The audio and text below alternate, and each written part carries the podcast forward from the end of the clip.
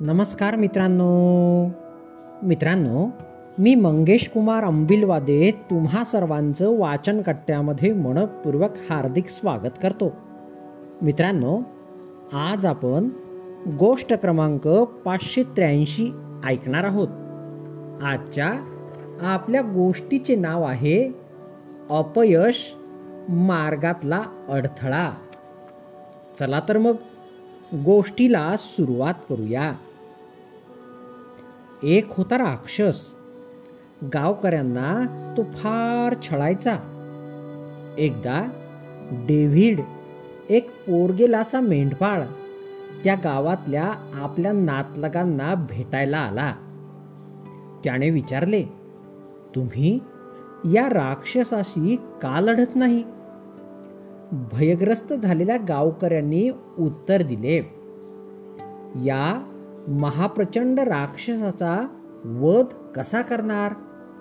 तो केवढा बलाढ्य आहे? दिसत नाही का तुला?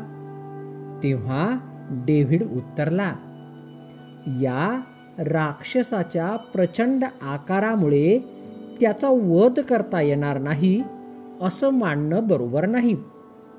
उलट त्याच्या प्रचंड आणि मोठ्या आकारामुळे आपला नेम चुकण्याची अजिबातच शक्यता नाही. पुढं काय घडलं? ते सगळ्यांनाच ठाऊक आहे. डेव्हिडने केवळ गोफणीच्या सहाय्याने त्या राक्षसाला मारून टाकले.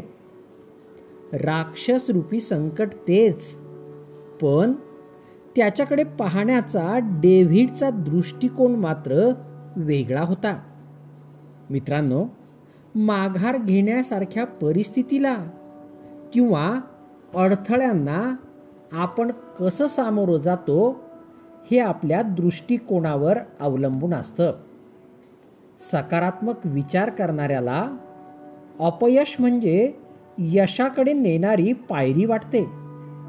तर नकारात्मक विचारामुळे हेच अपयश मार्गातला अडथळा बनते.